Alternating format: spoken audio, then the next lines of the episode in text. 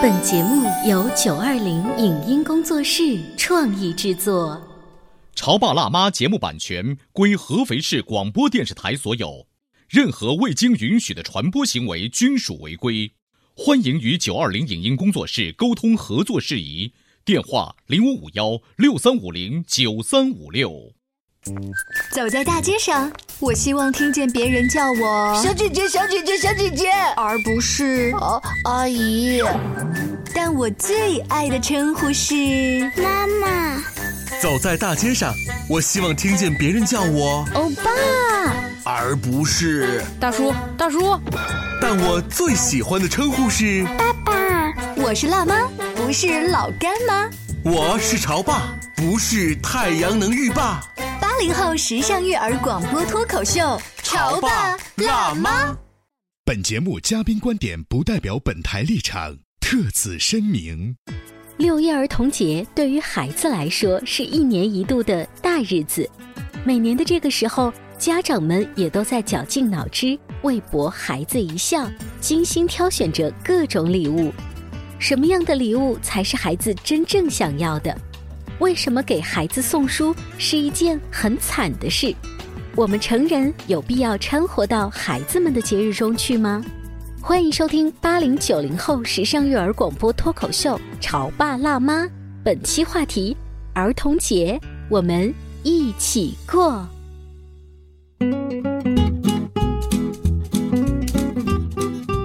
听八零九零后时尚育儿广播脱口秀《潮爸辣妈》。大家好，我是灵儿。大家好，我是小欧。大家好，我是开心可乐爸。终于到六月三号了，你知道今天的话是二零一九年整个过半。就是开始的那个工作日，对。然后年初立了很多 flag，我不知道有没有完成哦。就偶然一听你说这个终于六一过完了，我想说哈，你这个老小孩儿，好像还是呃离不开童年。但是细心一想，不对，你是孩儿他妈，你是不是纠结？我跟你说啊，六一是这样，我们作为亲子儿童类节目主持人，本身就特别忙，但是这个是我们的工作属性。但同时我们又是爸爸妈妈，然后我们就得伺候好自己家小孩儿。比如说呢，他们自己的学校也会有。六一的各种活动，你作为家长得做志愿者，得服务少爷，是不是？然后呢，你作为他的妈妈，你得给他准备一份六一儿童节的礼物。是，就是我们会提前家里面人，甚至跟老人啊、爸爸，我们一起商量，就准备什么是性价比最高的。所以到今天，各位给孩子准备的六一儿童节礼物，这该拆的已经拆了，该玩的玩了，该吃的吃了。所以我不知道开心可乐爸已经到孩子这个岁数的时候，会不会觉得准备这个礼物有点头疼了？感觉好像上高中一样，到 这岁数了。其其实说实话，这个准备之前是在就他爷爷奶奶的，在四月底的时候提醒了我一下。四月爷爷奶奶就对他说，好像六一儿童节我们要准备什么？是爷爷奶奶已经我的天有了深刻的想法，就说好像想给他们买些表示表示。但那时候我一点感觉都没有。隔代亲真的不一样，就是四月底的时候，爷爷奶奶提醒给孙子六一准备礼物，爷爷奶奶都没有想到说给我的儿子准备个礼物，因为五一劳动节，我儿子劳动者更辛苦。哎呀，你知道他们那时候准备什么？就是说，哎，这个宝宝们衣服有没有啊？因为六一好好像。在我们这边有个习惯，要穿新衣服，是吧？那不是过年吗？哎，但六一好像也有这样的一个习俗了，四个节日都要穿新衣服。然后还跟我说，你呢不用买玩具，一定要给他们买书，我们可以买玩具。哦，是这样。你们家是这样分工的？呃，他们好像感觉到，如果爸爸妈妈，因为我们现在在带他们学习，如果买玩具，感觉好像跟我们自己的人设有点区分。他说，那这个玩具我们给他买，因为之前应该在月初的时候，四月初的时候，可乐就找他们说，我的那个滑板车坏了。就提了一，但是可乐暗示并不是说暗示你要给我买个滑板车作为六一儿童节礼物，对不对？只是说坏了，也许他会想着说完之后立马奶奶就买，但奶奶会说要到六月一号买。哦，这样子是这样子的。那你家特殊情况呢？就是开心可乐是两个小朋友，而且两个孩子年龄悬殊不太大，性格也不一样。呃，所以你对你来说，每年的六一挑礼物是不是更是一个难题？嗯，很头疼。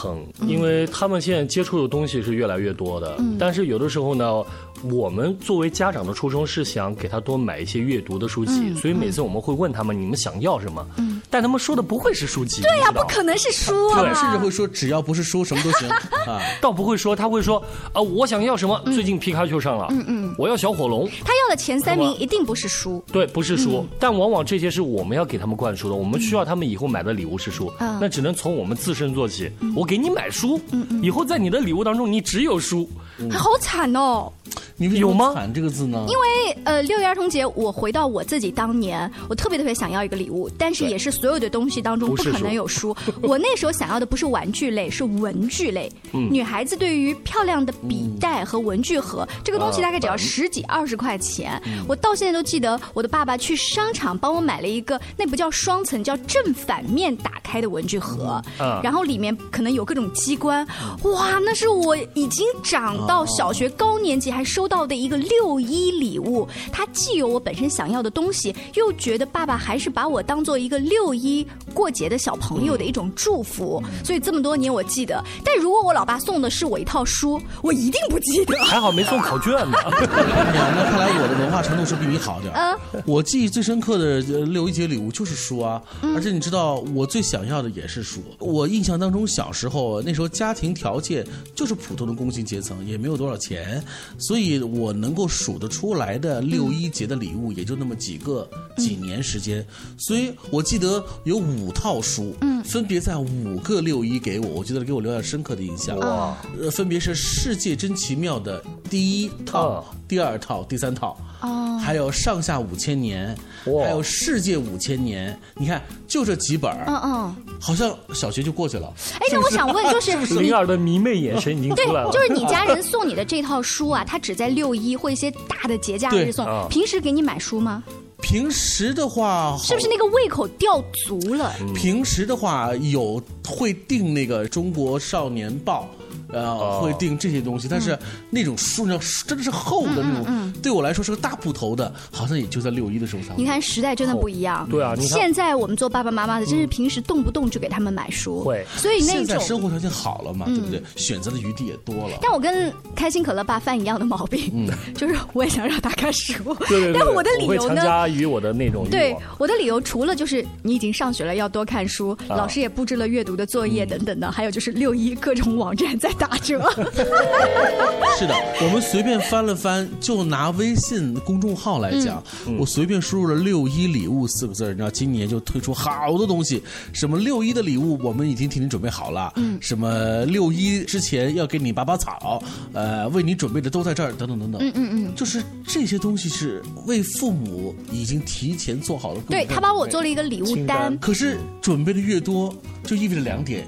你选择的痛苦就会越大，另外呢，你花的 money 就会越多。呃，还好，就比如说你本来就要给他买一套什么读物，平时买的话一整套可能要两百块钱，但是那个最近呢是买一百 返五十，就等于打了五折。那这个时候呢，我就会大概先选出，比如五本书，我告诉他我选这五本书，比如是不是有拼音啊，是跟什么有关，他会告诉我说这个我要，这个我不要，行了，你可以买了。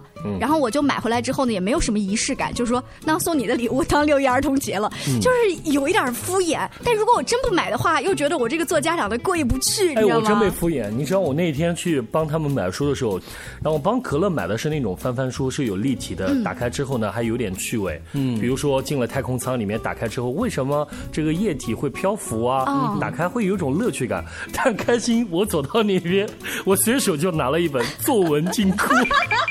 就是因为开心是哥哥，对，已经是到上学的年纪了，这老爸就已经痛苦到这个时候。但我真的是有斟酌，因为我感觉他在家里面有卷子，而且平时上次那个张之路老师带那个少年文学，嗯，他那天晚上回去看两个多小时就没动，真的吗？真的真的回去，他感觉特别好看，好像第一篇叫离别吧，嗯嗯，他上下把四看完，然后看了五，跳着看，说明好的作品是能够吸引孩子，真的是这样。然后我就在想，哎，他喜欢看书，我感觉他现在这个年龄。二年级应该要学会写，嗯，所以秒秒半天作文金库，我回去给他时候，他说：“爸爸不至于吧？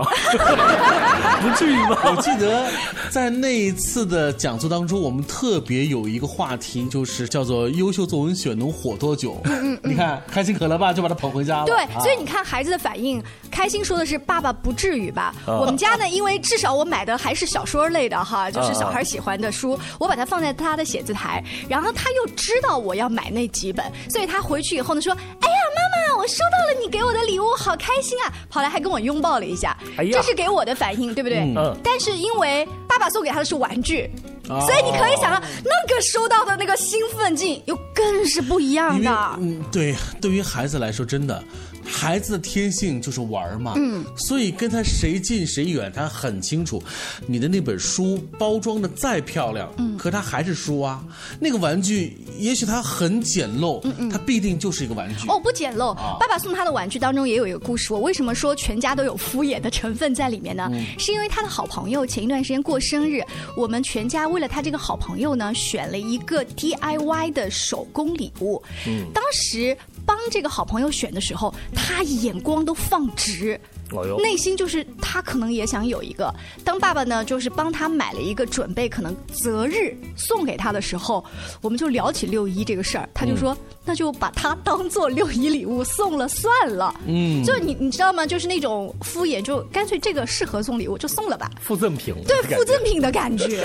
我跟你说，真的是随着这个年纪越来，就孩子的年纪越来越大，作为我们这些当父母的哈，可能你说的那种随意，嗯。马虎可能就越来越强，是是吧？因为我觉得，哎呀，反正孩子越来越大了，但是其实孩子内心深处是知道。怎么？我小二过年的一年不如一年，去年还是变形金刚，今年就变成了变形金刚的书，就这种区别还是能看得出来。嗯啊，不过这次六一呢，比如我们故事广播也做了一些特别的活动。六一早晨当天的时候，我们是全程邀请了很多很多的小朋友，然后到解放电影院去看了一场电影。然后这次选的刚好又是刚刚上映的《机器猫》，嗯，哎，所以那个就是小朋友报名在后台也非常多，然后现场。我们这个童话亮丁的主持人，我们又跟大家互动啊，就是效果特别好，就可能会让孩子们觉得六一还是我的儿童节日。你看，我除了收到礼物，我还有一点特别的东西可以过一过。嗯，那六一已经过去了哈，那以后像这种活动还会不会继续进行呢？我觉得可以进行，就是这一次的创意得到了这么多家长跟小朋友的喜爱之后呢，我们以后会挑选适合小朋友的电影，嗯，再请小朋友们走进剧院，提前把我名字写上。你们家。一下占四个座位，开心可乐还有爸爸妈妈。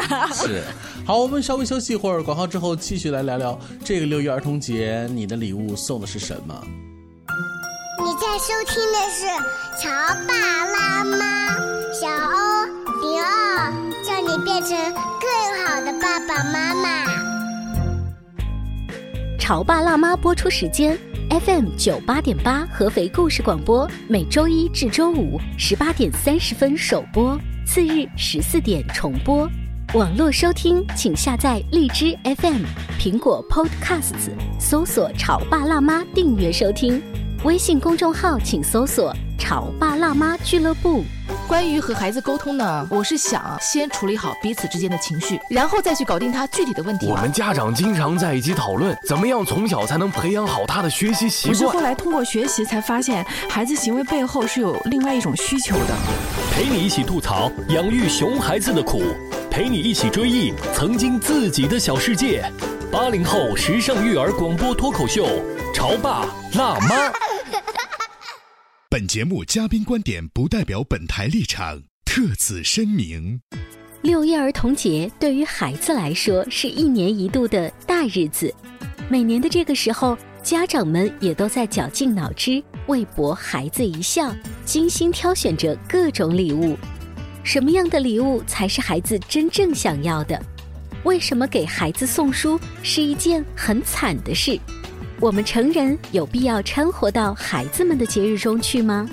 欢迎收听八零九零后时尚育儿广播脱口秀《潮爸辣妈》，本期话题：儿童节，我们一起过。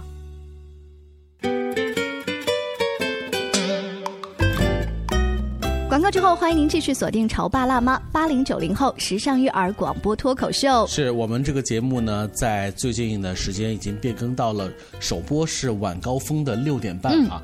我觉得这个点非常好，就是我们下班的时候在开车的路途当中，我们一起来聊一聊很多有意思的事情。是，比如说这个六一儿童节，你给你家熊孩子花多少钱？嗯，送些什么一个走心或不走心的礼物？对，六一刚好是星期六嘛，六二是星期天，六二的当天晚上。上我们几个狐朋狗友就约了一顿饭，当时起了一个小群的名字，就叫“六二大人也过儿童节”。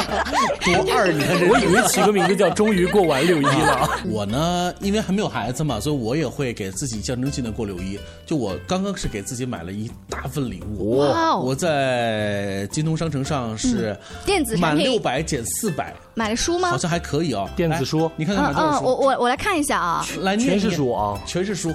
哦，他买的可能有一些是绘本，有的一些是。前段时间，呃，有一期嘉宾告诉我，日本有一个儿童绘本很棒，我买了一套回来。啊，还有一些是人物传，有一些是艺术类的诗，有一些是心理学的书。对，其实我们大人真的很喜欢过这种节，你知道为什么吗？因为我们在过的同时呢，能顺带啊，就给自己啊，还能找回童年。我给他们买书那天，我就买了一本斯坦李就漫威之父的故事，就顺带哎买一本就是自己。的了，嗯，但是你买的时候会觉得有一点点那种仪式感，就是这是给我六一儿童节的礼物，对对对，就好像在那个扉页当中还记一笔一样啊，会有啊，真的会有这种感觉。因为我买的这些书，比如说买的是儿童绘本啊，按道理来说，这个这么大人还在身边孩子，为什么会有儿童绘本？但是因为我真的是被这个故事打动了，嗯，然后呢，我就特地买回来，把这个作者的一套，嗯，三本都买回来，所以我觉得，哎，在这个六一儿童节能够给自己买一套绘本。一方面是提醒我自己哈，呃，你还有一颗童心。更重要的是呢，可能从现在开始就要做好一个准备，就是自己不仅要过六一，还要适时的为孩子准备一个更不一样的六一儿童节。哎，你说到这个六一这个礼物，我就给大家提个醒，因为我那天正好是在买书的同时，我就顺带，嗯，然后找了自己儿时那个记忆，我买了一个大富翁。哦，那个棋，对，轮盘的那个大富翁。但我发现，我真的，如果大家买过了嘛，可以为明年做准备，特别好的东西。嗯。然后回去之后，当晚他们就迫不及待，我说我们等到六一那天晚上再拆。啊，一定要有那个仪式拆开之后，你跟谁玩？是跟孩子他妈？呃，孩子他妈对这些游戏类的啊、纸牌类没有任何兴趣。两个小朋友特别有意思。真的吗？但我觉得像我们这些八零后玩大富翁更是有情节的。无论男不论男生和女生都。所以我试验的时候，大家可以买给孩子，然后一回去之后，他会。发现里面有很多房子，嗯，我先铺垫了。我告诉他，你们要通过自己的努力，嗯，来争取在你们所到达的地方买下你们的房子。但这个特别好，正好跟上他们二年级在学那个学那个钱类的东西，对，学钱类签，然后找钱买卖。然后那天晚上基本上都是可乐在赢，挣了很多钱，很奇怪。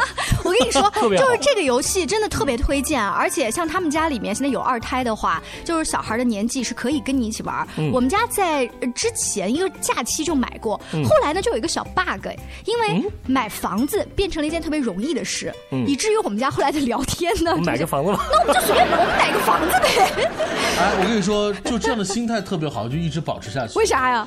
因为在现实生活当中，房子已然压住了中国青年人。不不不，小欧，你误误解我的意思，就是他已经把游戏当中的语言跳到现代，是，就是他加入了家长之间的对话。我们说，哎呀，这个房子不怎么样，就是住的不开心，然后他就说，那我们再买一个呗。对呀，我的意思是说，就让他有这种豪言壮语。让钱呢？真的？为什么呢？啊！现在的小朋友已经是知道了这个房价是多么恐怖了，因为随着爸爸妈妈唉声叹气，你家孩子这么天真，还能够跟着跟随大富翁的这种惯性，说分分钟可以买个房子，多好！保留着，不管现实多么的残酷，嗯，我觉得能够让童真尽量的多留存几年，仍然是一件还是要鼓掌哈。顺他话讲，就到我们五六十岁，我们买不起房子，我告诉你，大富翁中也有不少房子。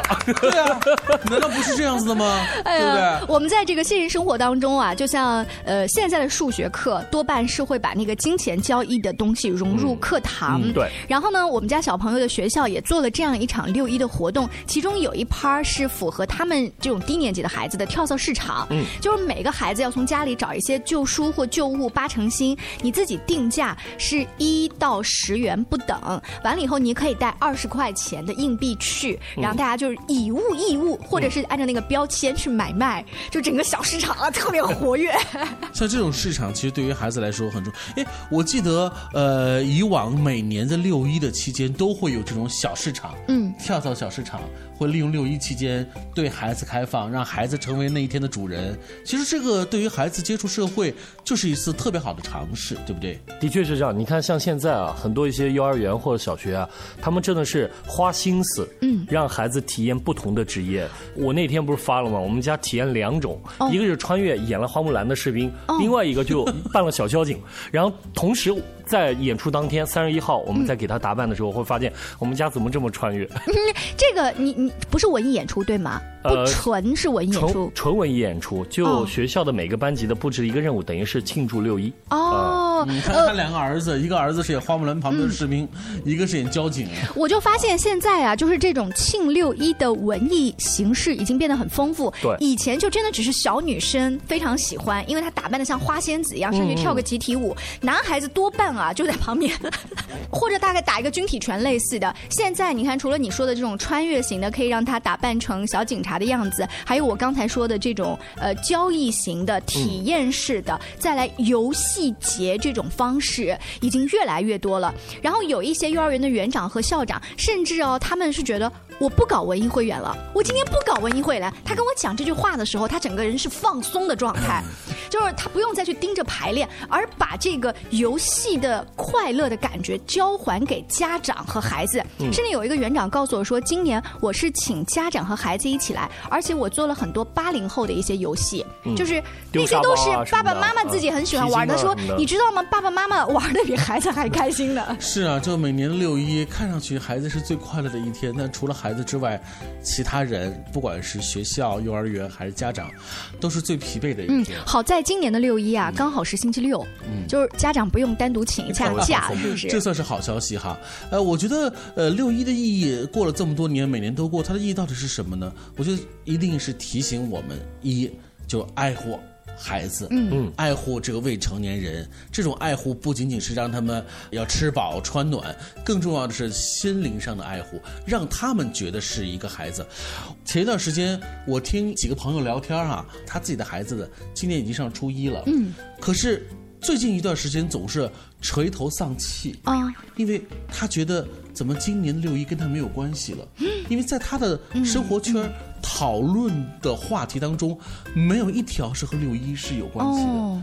那在我们这些成年人看来，哎，你才初一哎，嗯，按照这个九年义务教育，你在七年级，这个仍然还是六一儿童节这个范畴之内啊。哎，应该是到几岁呀？我觉得最起码，嗯，初一初二得过去嘛，嗯嗯，对不对？